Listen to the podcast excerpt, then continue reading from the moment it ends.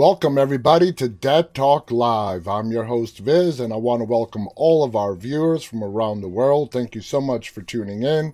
If you are joining us for the first time and want more information about our show, please visit us on the web at deadtalklive.com. We simultaneously stream every night to YouTube, Instagram, Facebook, Twitch, and Twitter. And like I said, thank you so much for being a part of our live viewer our viewer interactive audience. I hope everyone is doing well to start to your weekend. Hope everyone had a good week and a nice weekend for all of us to come. Want to welcome, of course, all of our great moderators who are handling all the chats. Marie is on Instagram. We have Saz and Khaleesi covering YouTube, Facebook, Twitch, and Twitter. Thank you to you guys. Cece Weezy is with us. Uh, let's see, Colette is also joining us. Lisa is with us. Lindsay, Lindsay, we've missed you the last couple of days, and I know that's my fault, Lindsay, because the show has been starting. The live show has been starting a little bit late, and I know that's on me. But we are glad to have you back. And I have to admit, Lindsay, uh, I wanted to get this show started back at its regular time schedule because I miss talking to you. I really do. I miss talking to you, Lindsay, and I'm glad to have you back on the show. Uh, I want to welcome Aranza with us from Mexico. Welcome, Aranza. Thank you for joining us tonight. Mohammed is uh, with us on Instagram. Sania is with us on Instagram. Uh, is saying hello. Wait is also with us. Leonardi. A lot of people coming in on Instagram. Thank you guys for joining us.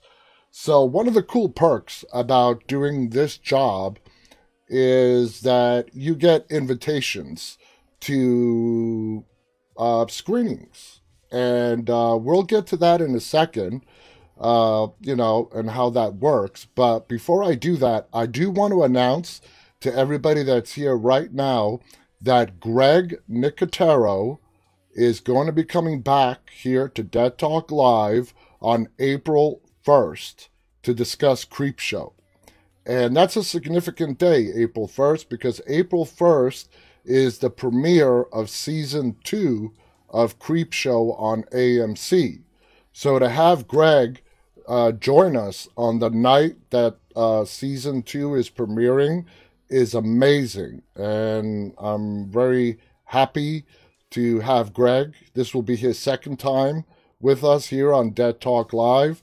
He was also with us the day after the premiere of the finale of season 10 B, because you got to break up season 10 of The Walking Dead into A, B, and C now. But he was with us after episode 16, the end of the Whisperer War. It was a great panel that we had that night. We had Greg Nicotero, Tom Savini, and of course Anthony Timpone, the horror ambassador, Fangoria's ex uh, editor in chief. It was a great panel, and if you guys missed that episode, go back. It's uh, it's from October fifth, and if you go to our YouTube channel, it's under the featured uh, episodes playlist. It's like number one. Uh, it was a great chat, and to have Greg and Anthony and Tony, uh, you know, sorry, Greg, Anthony, and Tom, all on the same screen live was it was kind of historic because Tom Savini, Greg Nicotero, we know they're legends. Tom Savini is like the master in special effects. So is Greg Nicotero. Greg Nicotero is the executive producer of The Walking Dead. He's the executive producer of Creepshow.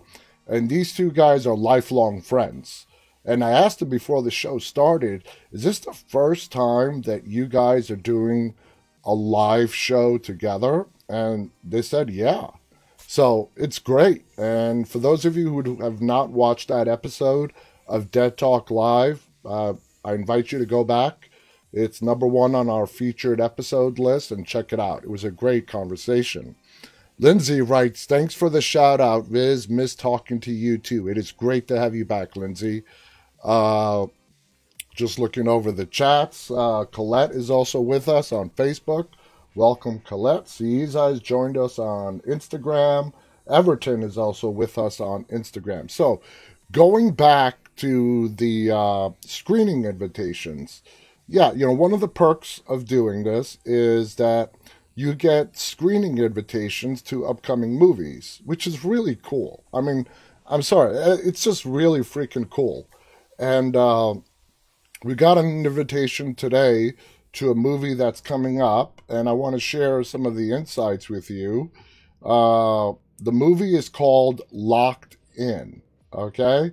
And it stars Mena Suvari from American Beauty, Jeff Fahey from Lost, star in this heart stopping action thriller called Locked In, premiering in select theaters on video on demand and digital May 7th from Saban Films and Paramount. Directed by Carlos V. Gutierrez, Locked In follows a single mother who must protect her daughter and herself during a heist gone wrong at a high tech storage facility. The film also stars Manny Perez, Costas Mandylor, who you guys, if you've seen the Saw movies, you know who Costas Mandylor is, Bruno Bichir, Jasper Polish. So here's the actual official synopsis of the show.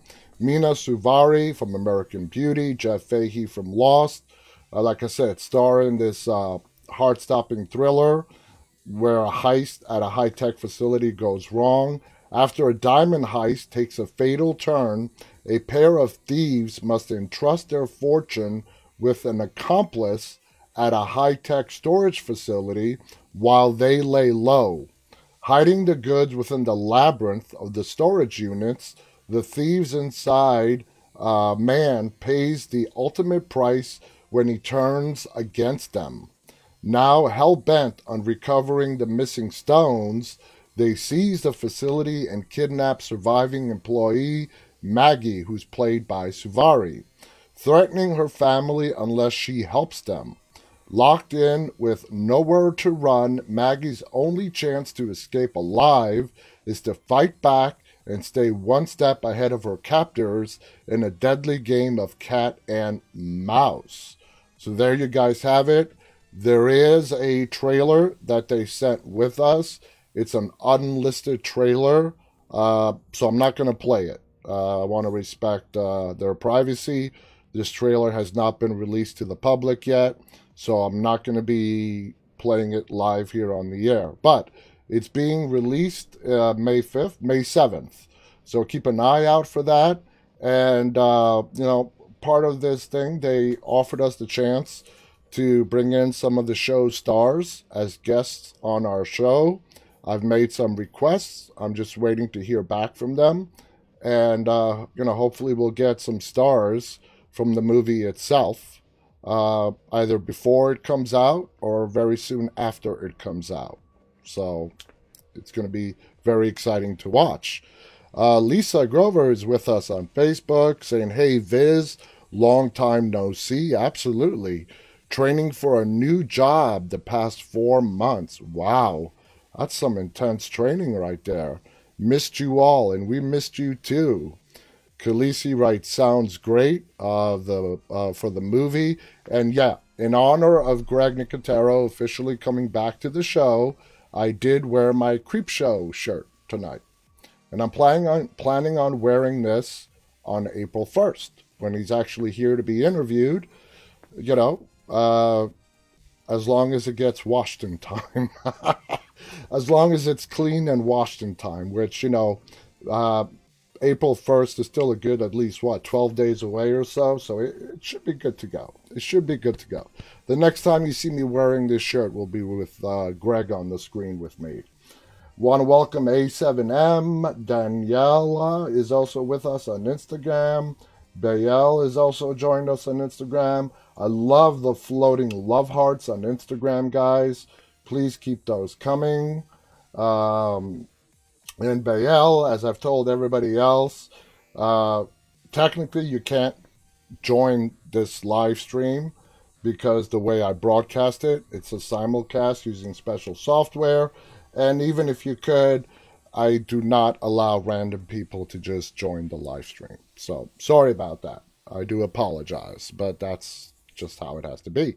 Uh, Khaleesi writes up, it's 12 days left in this month. So let's get on to the next bit of news. It appears that we have a title. for American Horror Story Season 10. Now, this is from Bloody Disgusting, American Horror Story Double Feature. I guess that's the title. Season 10 will feature two different horror stories.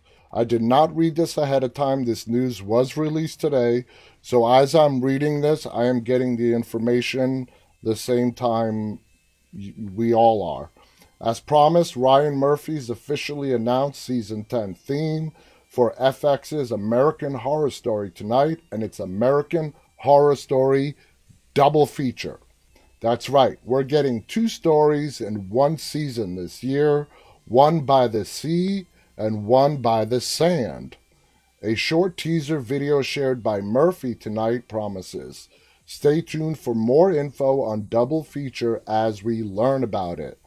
The pandemic delayed 10th season of American Horror Story is headed to FX later this year, and if I were to guess, it's going to be probably premiering around October because that's when they usually do American Horror Story. It's either actually, let me take that back. It's either been like late August, sometimes October, but it's going to be sometime between August and October, would be my best guess. Um, so it's coming to FX later this year. And don't forget, there's a spin off, a spin off anthology series called American Horror Stories, plural is also coming out soon as well. And think of American Horror Stories as what the newly announced uh, Tales of the Walking Dead is going to be. American Horror Story right now, the whole season is one story.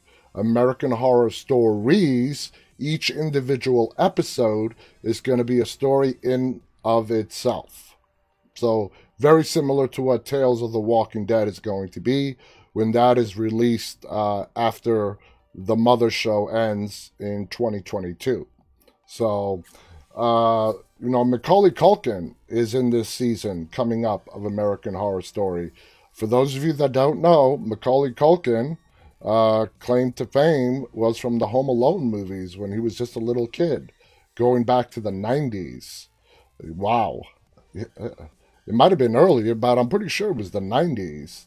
So there, here's a little teaser. I'm going to go ahead and play it and uh, just see what this teaser is about. So let's go ahead and watch it.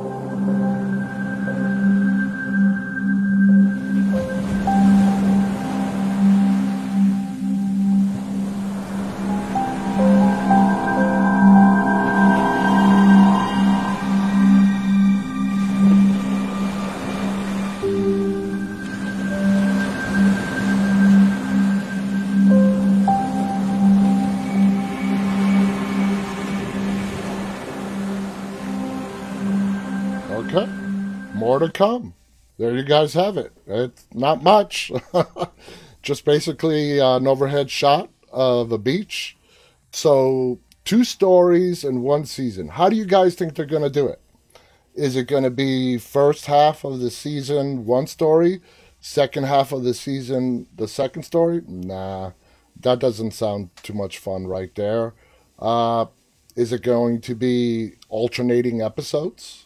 Is it going to be intertwined episodes where we get both stories in every episode? They can go any way they want. And I'm really curious, uh, besides the stories themselves, as the format on how they're going to portray these two separate stories. Now, are they completely separate?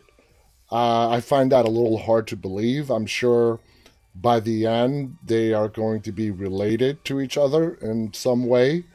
That would be what my guess would be. But either way, it's exciting stuff, and I'm looking forward to either way they do it.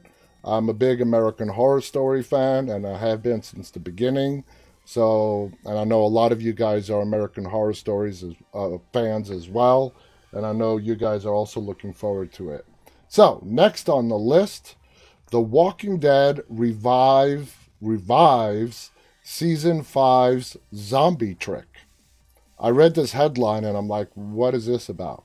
The Walking Dead's characters are veteran zombie survivors at this point, and they recently brought back an old distraction trick from season 5. Do you guys know what they're talking about? The Walking Dead characters are veteran survivors, and they're okay. I hate when they do that. The Walking Dead is halfway through airing its final six standalone episodes of season 10, and the series as a whole will conclude in 2022 after a supersized season 11. With that in mind, many, many characters have come and gone over the years, and the cast today is nearly bereft of the original season 1 gang that tentatively forged a traveling group with Rick Grimes. To survive in the zombie apocalypse, though, one needs to pick up things quick, as one false step can lead to becoming Walker Chow. the, uh, the, there are various strategies available to be employed against the undead, including the classic and inexplicably underused zombie guts method in which the living cover themselves in rancid zombie remains in order to blend in with the shambling hordes and travel safely. It's gross, but it's almost always get the job done with little to no casualties, unless it starts raining, as we saw in season one. Seasons five, uh, episode Try, introduced another clever way of getting around a zombie threat without directly engaging them in combat, which is usually better than a straight on assault, as it's easy to become surrounded and get bitten. It's been MIA since season 5. That was until a character employed it again in season 10, episode 1 More. And that's the episode that we got last week. And just a reminder for everyone out there who has AMC Plus, episode 20 is available for you guys to watch on AMC Plus as of right now. Uh, in The Walking Dead season 5 episode Try, Carl has followed Enid out into the woods thinking he is being sneaky, but not doing a great job of it. After he's discovered, the pair then spot a walker and instead of engaging it, Enid takes a timer out of her pack and tosses it. The, th- the sound then draws zombie attention, and the two humans get away. That is, I totally forgot that Enid was the one that actually did that. While Daryl did a similar trick with an alarm clock in season 9, Enid's exact timer method has not been used on screen since season five. And we have seen various ways of distracting the walkers on The Walking Dead. Daryl, when he used the firecrackers, remember when they were when the night they found out about the whisperers, and they're trying to figure out why the zombies are acting so strange. Of course, uh, Daryl pulls out uh, a pack of firecrackers, lights them to get the the what the herd off to a different direction, but they somehow turn around. That's what we know now. It's because of the whisperers that were uh, professionals at that point on how to guide a horde like that. That changed in The Walking Dead season 10's One More, which sees Father Gabriel and Aaron head out to search for supplies that they can bring back to Alexandria.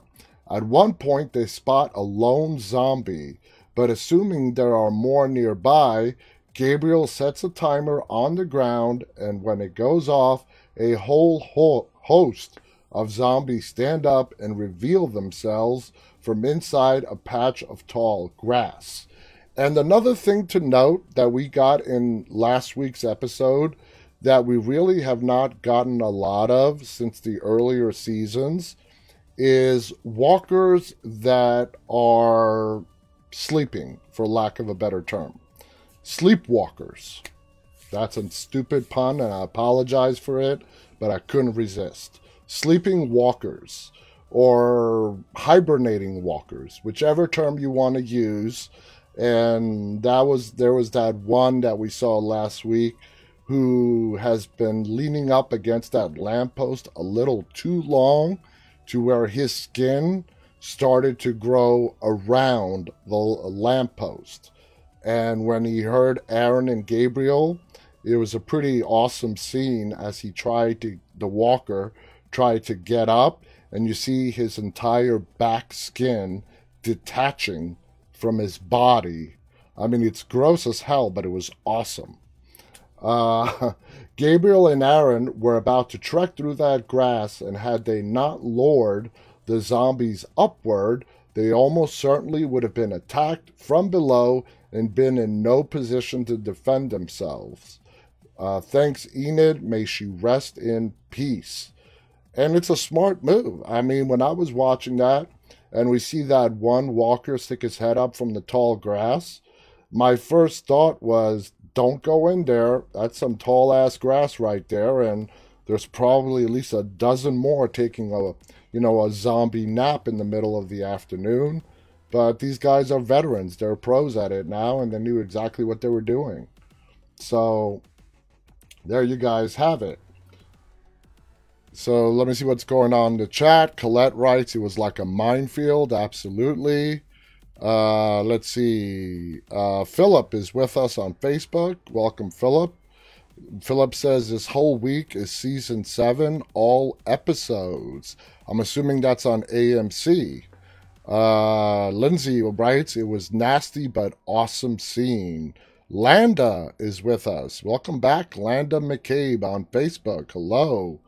How are you doing? Yorkwin has just joined us on Instagram. Bellerney 10 is also with us on Instagram as well. Welcome to all our Instagram viewers.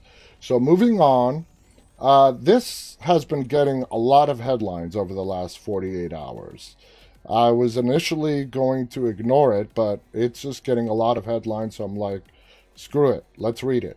Animal Crossing horror movie gets the green light.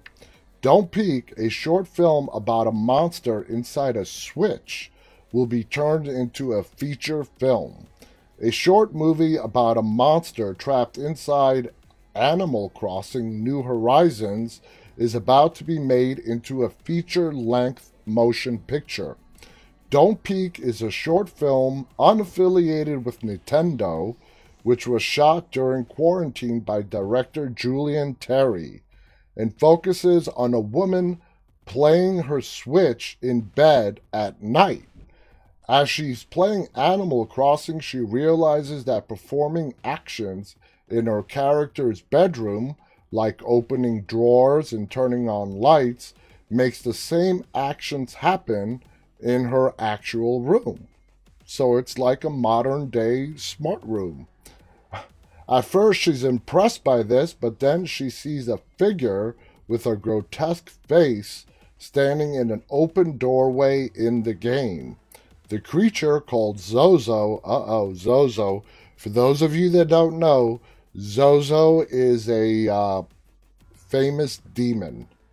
Uh, I don't like to use the word famous, but well known demon, both throughout motion pictures, television, as well as in real life. If any of you guys out there watch any kind of ghost hunting shows, you will have come across the name Zozo. So the creature called Zozo asks her, Will you let me out? She chooses no, and the invisible force opens her bedroom door and appears to crawl under her bed sheets. That would creep me out. Uh, startled, she then chooses yes. Yeah, why would you choose yes? Okay, obviously it asks you to come in. You say no. Well, you see it coming in anyway. So you know what? Yeah, you know what? Let me just give it an invitation. And the creature appears to go away, only to startle her with a jump scare at the end of the short. According to Deadline, the short is to be adapted into a feature length film by Timur, I'm going to screw this name up, Bekmambetov, who previously produced uh, the Unfriended horror movie and directed Night Watch and Day Watch. I loved Unfriended. Although the article doesn't state who will be directing the film, Terry posted a comment under the video on YouTube stating that he would be in the director's chair. When asked for by another comment whether he was worried about being sued by Nintendo, Terry explained that the feature length movie would not directly reference Animal Crossing, but would instead cover gaming more broadly. It's not an it's not an Animal Crossing feature. We know we can't legally get away with that, he said. The story is actually something else entirely and taps into the nostalgia of video games. I can't wait for all of you to see it. Terry has announced another short film currently being made into a full-length movie. Amblin Entertainment was picked up, uh, has picked up Whisper, a short film about a woman whose Amazon Echo starts picking up commands from a demon in her bedroom. And I love how horror movies moving forward are actually using technology that is available to us in real life and finding a way to freak us out about it. You know, I was uh, I was interested at one point of uh, trying the Amazon Echo thing, but my wife had a point. You know, it's like, how do you know who's listening? I mean, it's a little paranoia, but I'm like, you know what, you know, that's fine. I don't really need it. But anyway, it's about an Amazon Echo that starts picking up commands from a demon inside her bedroom. This too ends with a jump scare in bed, as does Terry's Annabelle themed short, The Nurse.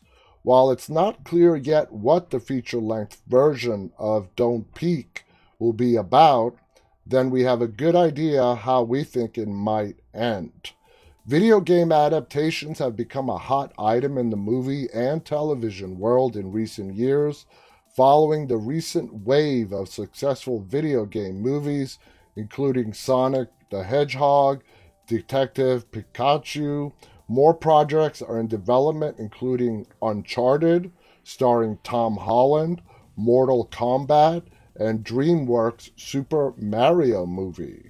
Didn't they already do a Super Mario movie? Sony is reportedly developing three movies and seven TV shows based on PlayStation games as part of its new PlayStation Productions business. The first TV series from PlayStation Productions will be an HBO adaptation of The Last of Us, with Game of Thrones actor Pedro Pascal and Bella Ramsey cast in the lead roles.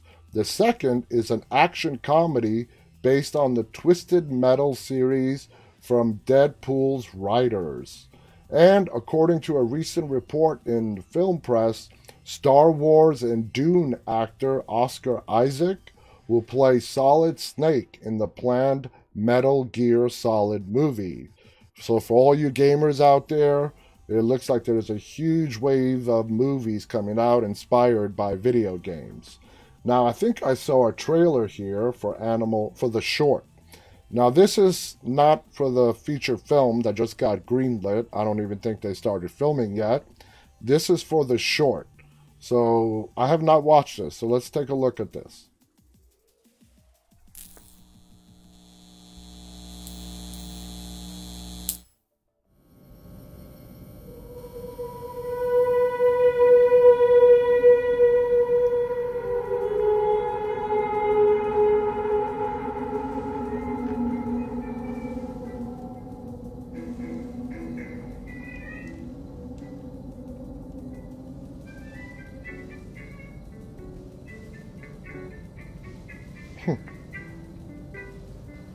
I was expecting a younger girl.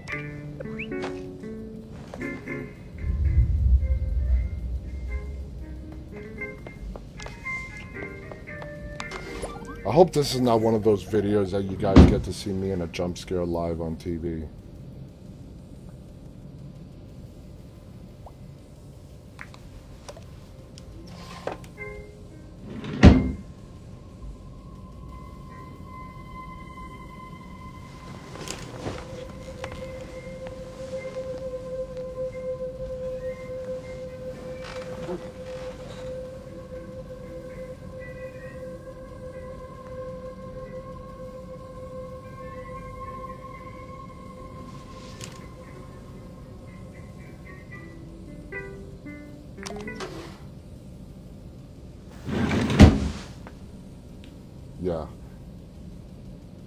Yeah, that's this is when you get up and leave.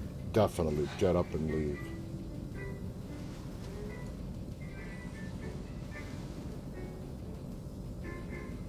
My ass would so be out of there.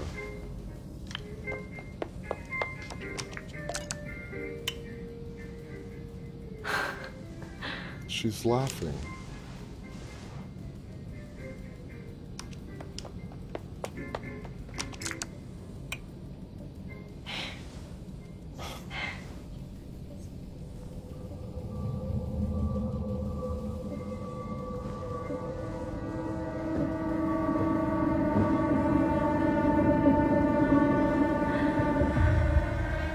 Russia gets concerned.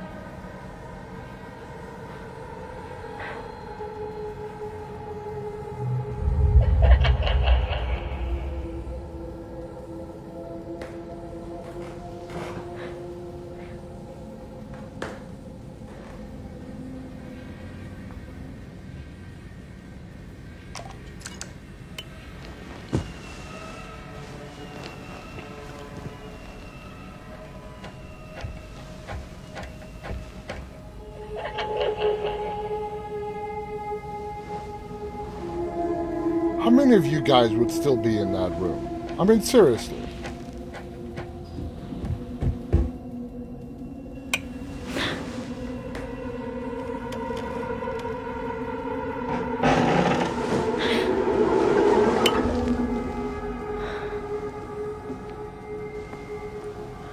Lisa's like, I'm throwing that game out the window.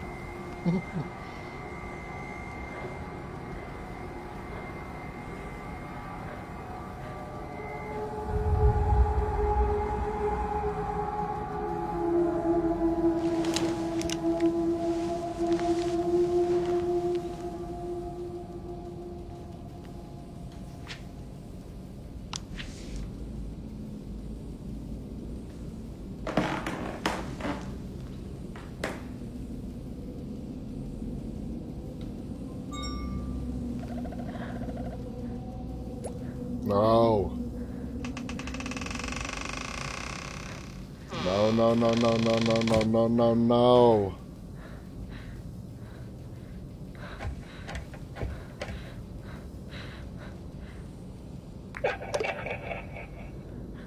So at this point, screw the door. I'd be going out the window.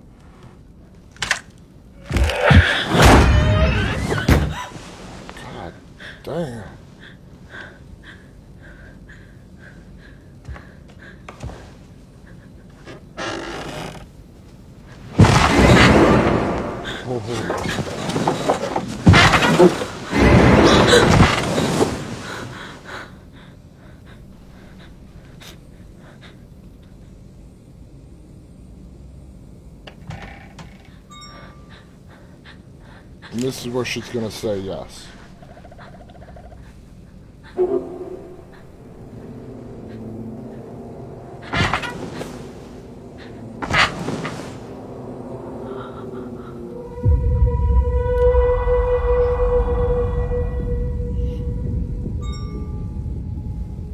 She's gonna say yes.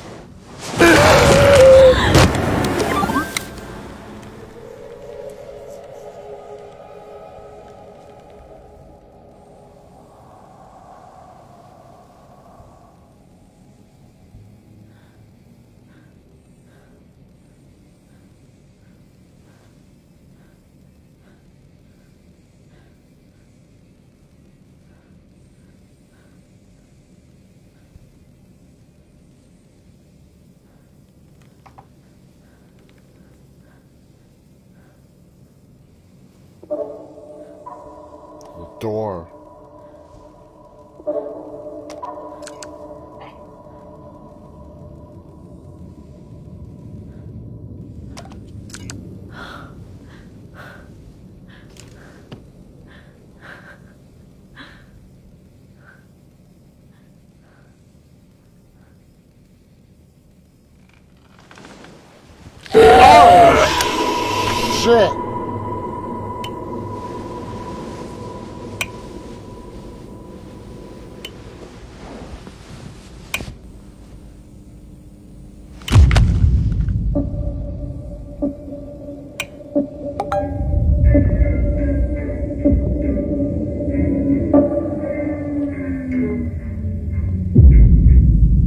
Yes, I know I jumped. Yeah. Yeah. Uh that was pretty kick ass. That was uh that was pretty cool. It's not the first time you guys have seen me react to a jump scare. Uh, and what sucks is you know the jump scare is coming and you're preparing yourself, but they still get you. And if you notice, throughout that whole short, not a single word was spoken, but it was scary and good. Uh, I'm really looking forward to them turning that into a full feature film. That's right up my alley of the kind of movies I love to watch. Linda is like, kill me. Lindsay writes, I, Lindsay writes, I jumped too. Uh, Anila is with us on YouTube writing, why doesn't Room have lights, but she just bedside lamp. Yeah, yeah. All right, so you guys got to see me jump on a jump scare. So I can say now that uh, that wasn't the first time, and it probably will not be the last time you guys see that. But that was a pretty cool short, and I'm really excited to see how they're going to broaden that into a full feature film. So, anyway, eight horror movies where the killer was meant to be somebody else. Friday the 13th, Scream, Halloween, and other horror movies intended to have different villains. All right, let's see what this is about. And this is one of those stories where they're gonna. Oh, this is a video. Uh, well, let's see. Let's see what this video is. Throughout the decades, many a horror movie script has started off with one endgame in mind, only to then shake things up massively by the time the flick finally makes it to the silver screen. This happens a surprising amount with slasher movies, where who the killer is can change even after This is from our friends at What shot. Culture. So, I'm Josh from What Culture Horror, and these are 8 horror movies where the killer was meant to be someone else. Number 8, Scream 3, Stew. Not only did Wes Craven's 1996 offering completely reinvent the slasher subgenre, but it also caught many a horror hound off guard with its reveal of two killers being behind the ghost face persona. But for Stu, Scream wasn't meant to be the last that we saw of the character. While the final sight of Stu was of him having a TV dropped on his head at Scream's close, we technically actually never had any confirmation of his death. And that's because, as detailed by Lillard several times in the recent years, there was a plan in place for his character character to be orchestrating the atrocities at play in Scream 3. Scream 3 was originally to feature a slew of high school murders, with Stu being revealed as the mastermind behind them. That would have However, awesome. once the very real, very tragic events of the shootings at Columbine happened in April 1999, the third Scream picture was rewritten, and part of those rewrites saw Stu removed from the film. Instead, then, the threequel revolved around Hollywood and the revelation that Sidney Prescott had a half brother who her mother had abandoned as soon as he was born. Number 7. Friday the 13th A New Beginning, Tommy Jarvis. The intended killer of Friday the 13th A New Beginning was originally to be Tommy Jarvis, picking up with how things left off in Friday the 13th, the final chapter. In Now, Tommy Jarvis, uh, who we see again in the movie after The New Beginning, Friday the 13th, Part 6, is played by Thom Mathews. Thom Mathews, who played Tommy Jarvis in Friday the 13th, Part 6, is going to be our guest this coming Monday. So, just a little bit of info. In the final chapter, the ending of the movie saw Corey Feldman's young Tommy mutilate himself to look like Jason Voorhees before then brutally stabbing the hulking Voorhees over and over again. By the time A New Beginning was released a year later, that film teased whether the quickly amassing murders of the picture were down to Jason or indeed down to the clearly troubled Tommy. Ultimately, the deaths were attributed to neither Voorhees nor Jarvis, and instead, paramedic Roy Burns was the culprit, serving as a Jason copycat to avenge the opening act death of his own son. However, director Danny Steinmann was reportedly instructed to do two things during A New Beginning, one being having a kill every 8 minutes, and the other being to turn Tommy Jarvis into the new Jason Voorhees. Even the ending of A New Beginning was planned to be taken as Tommy embracing his dark side. However, this was played as a dream sequence when a hockey mask adorned Jarvis attacked Pam. By the time of the following year's Friday the 13th Part 6 Jason Lives, Voorhees was well and truly back in clinical action. Number 6. April Fool's Day, Rob Ferris. 1986's April Fool's Day. Day is a rather unique beast in that it's a slasher movie where zero characters actually die. Of course, for the majority of the film's 89 How many of you guys runtime, have the seen audience this? is under the belief that a slew of disposable teens have been offed in various blood-soaked ways. That is until the final act pulls the rug out from under our watching eyes, explaining how the death scene were all part of a test run for a mansion set staged horror getaway from host Muffy. In the original script for April Fool's Day and a scene that was shot but never used, there was one Oh, you gotta see death, it, however, Khaleesi. with This is that an being awesome carried movie. out by Rob Ferris. The original idea was for the film to play out as it eventually did, just with a handful of the characters pulling one final prank on Muffy. In this version, things go a bit tits up when Skip loses himself in a rage and attempts to kill Muffy, and from there, Rob ends up killing Skip in order to stop his nuts behavior. So while Rob wasn't meant to be the killer in the traditional horror movie sense, he was intended to be the only character to actually get his hands dirty with a real murder. Number five. I've never heard of that, Day, Colette. Stephanie Colette Butler. says, watch, While she would ultimately end up being revealed as one of the killers behind the chaos of. Happy Death Day to You, the character of Stephanie Butler originally had a pivotal part to play in that 2019 sequel's predecessor. In the original movie, Hero Tree ends up in a slice and dice version of Groundhog Day, being killed by a masked killer, waking up to live the same day again, only to be murdered once more. Tree eventually pieces together that it's her roommate Laurie who is pulling the strings behind all of this. For the planned ending of Happy Death Day, though, Tree killing Laurie was only the tip of the iceberg. Due to the cumulative injuries picked up throughout her lather, rinse, repeat terrors, Tree was taken to the hospital in the original close of the picture. There, the nurse looking after her would be Stephanie Butler, the husband of the man who both Tree and Laurie had been having affairs with. And then Tree's character would be killed yet again, plummeting her into another time loop scenario. However, test audiences absolutely hated this ending, and thus Stephanie's involvement in the final act was removed. Number 4, I Am Legend, Robert Neville.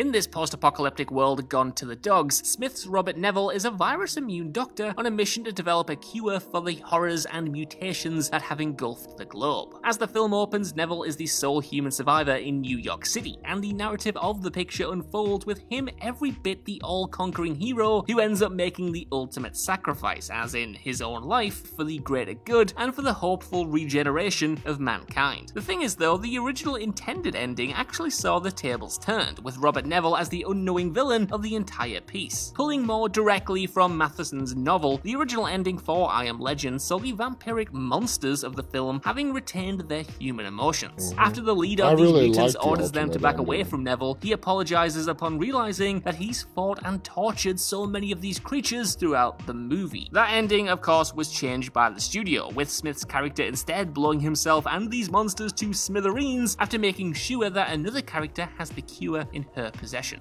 Number 3. Halloween 5 The Revenge of Michael Myers, Jamie Lloyd. Halloween 4 The Return of Michael Myers ended with the jaw dropping shot of Jamie Lloyd in a young Michael esque clown costume, bloody knife in hand, and having just attacked her foster mother. All the while, Sam Loomis screams in dismayed, I love that terror. ending. Logistically, many presume that this was Jamie's official embracing of the dark side, with her to follow in her uncle's twisted footsteps. And for a spell, that was indeed to be the plan for Halloween 5 The Revenge of Michael Myers. Of course, what Revenge gave us was a mute Jamie who was once again trying to evade the shape while a crazed Loomis rambled on. Originally, though, Lloyd, who at that point was the canon daughter of Laurie Strode, was indeed set to be either A, the main villain of Halloween 5, or B, at least a sinister sidekick to Uncle Michael. Franchise icon Donald Pleasence pushed hard for an all evil Jamie Lloyd in The Revenge of Michael Myers, and a first draft script from Shem Bitterman included this element as well. Sadly, producers ultimately opted against taking this approach, with the director then offering up the concept of Jamie being mute but capable of having visions. Number two, The I like Cabinet what of they Dr. gone with Caligari, the director.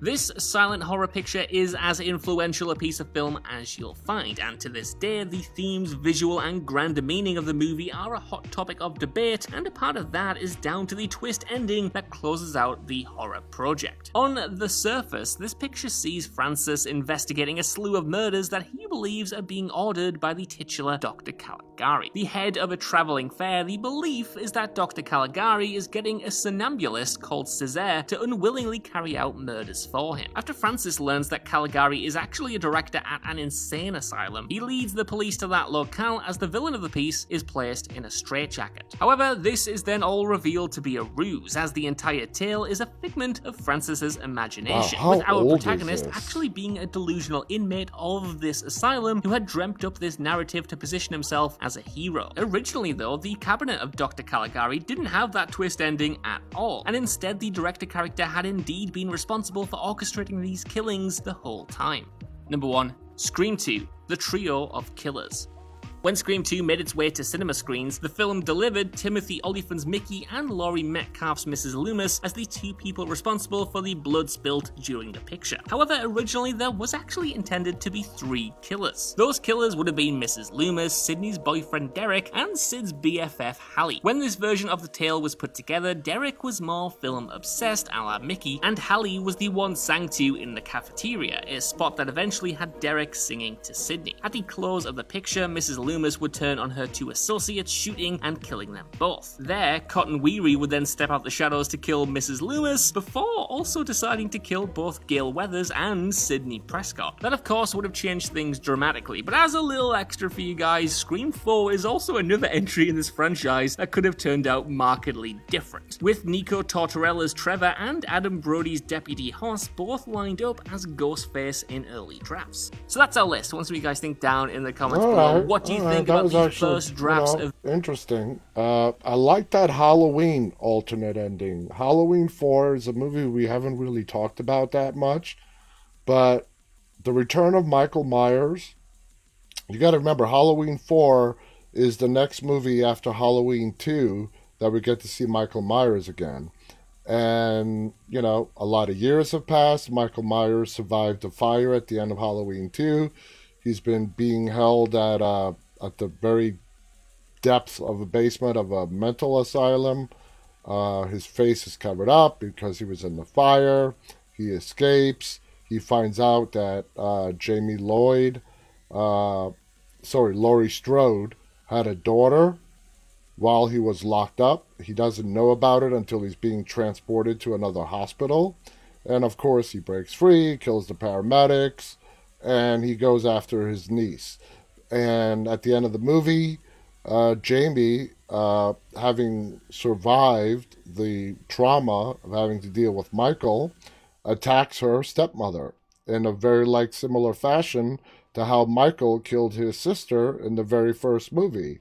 I love that ending, and um, the way they just described it of how Halloween Five, you know, was they were playing around with the idea of making Jamie be the killer. I really, I really think that would have been awesome. I really do. I really do. Uh, Lindsay writes that was a good list. Didn't agree with everything, but a good list. Zozens on uh, Instagram writes, insane. Mary61 Mom is with us. Hey, Mary, it's good to have you back on the show. We missed you as well. Uh, Main Maya 143 on Instagram writes, that's crazy. Little Mantas is uh, waving at us on Instagram. Welcome to all you guys. So, of course, time is not on our side again tonight. Uh, just some side stories here, but we can do away with that.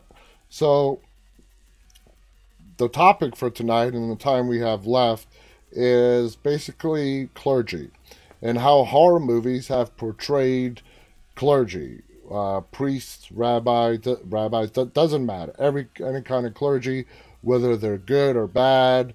Uh, usually, they always end up being in the sinister side.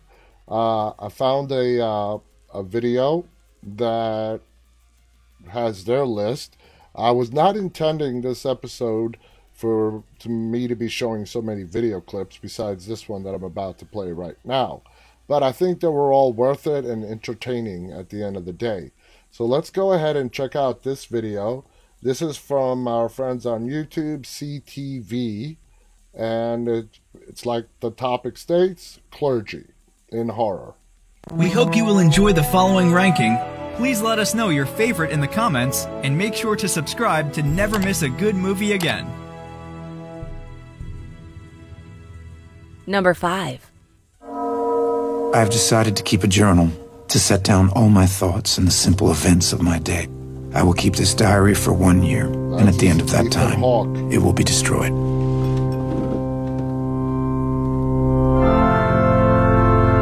I encouraged my son to enlist. It was a family tradition. Six months later, he was dead in Iraq. I was lost. My son's the reading of the Lord. I'm a big Praise be Hawke God.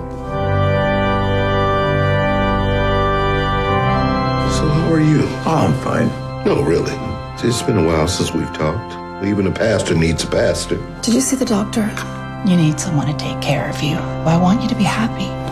I know that nothing can change, and I know there is no hope. Reverend Toller, Yes, Mary.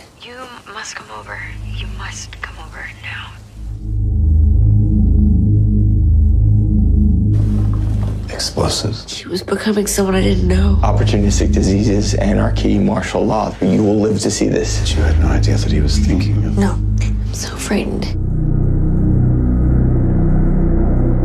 These kids, they want certainty. You know, don't think, follow. They fall prey to extremism. It's a world without hope.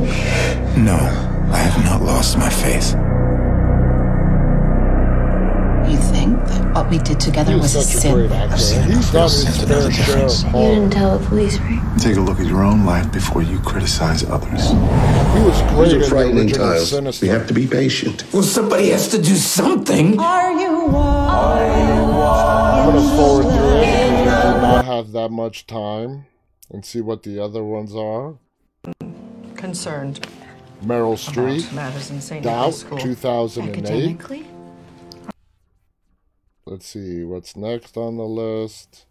Ah, Philip Seymour Hoffman, such a great actor. Just scanning through this list School here. kids don't like him.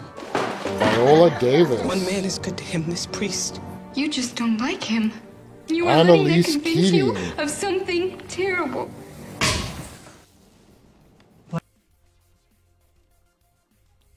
The Two Popes, 2019. Myself. Whenever I try to be myself, people don't seem to like me very much. It's great Anthony Hopkins. Confidential church documents were allegedly leaked to the press Alleging corruption. and misconduct among the clergy. I hope this business is not too distressing. Does a shepherd run away when the wolves appear?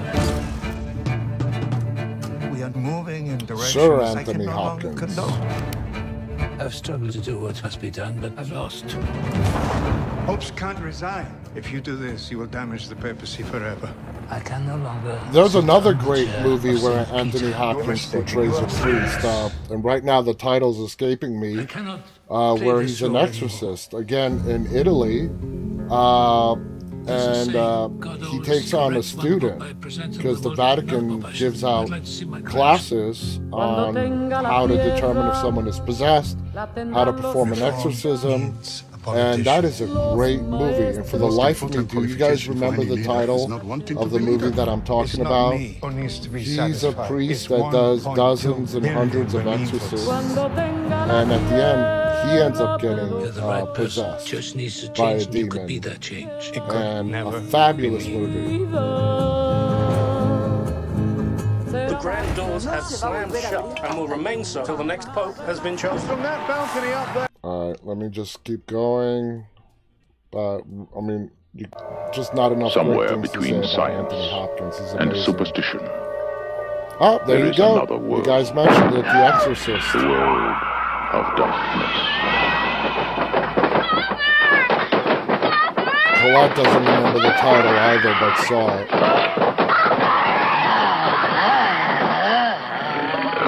Nobody expected it. Zozan's writes, consider extending your show. Nobody believed it. And nothing could stop it. I mean, what can you say about The There are no Exorcist? experts. It's a classic. You probably know as much about possession as most priests. Look, your daughter doesn't say she's a demon. She says she's the devil himself. I'm telling you that that thing upstairs isn't my daughter. Now, I want you to tell me that you know for a fact that there's nothing wrong with my daughter except in her mind. You tell me you know for a fact that an exorcism wouldn't do any good. You tell me that! Father Damien.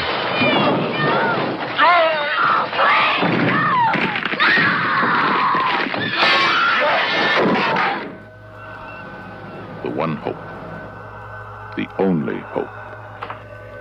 Father Merrin. The exorcist.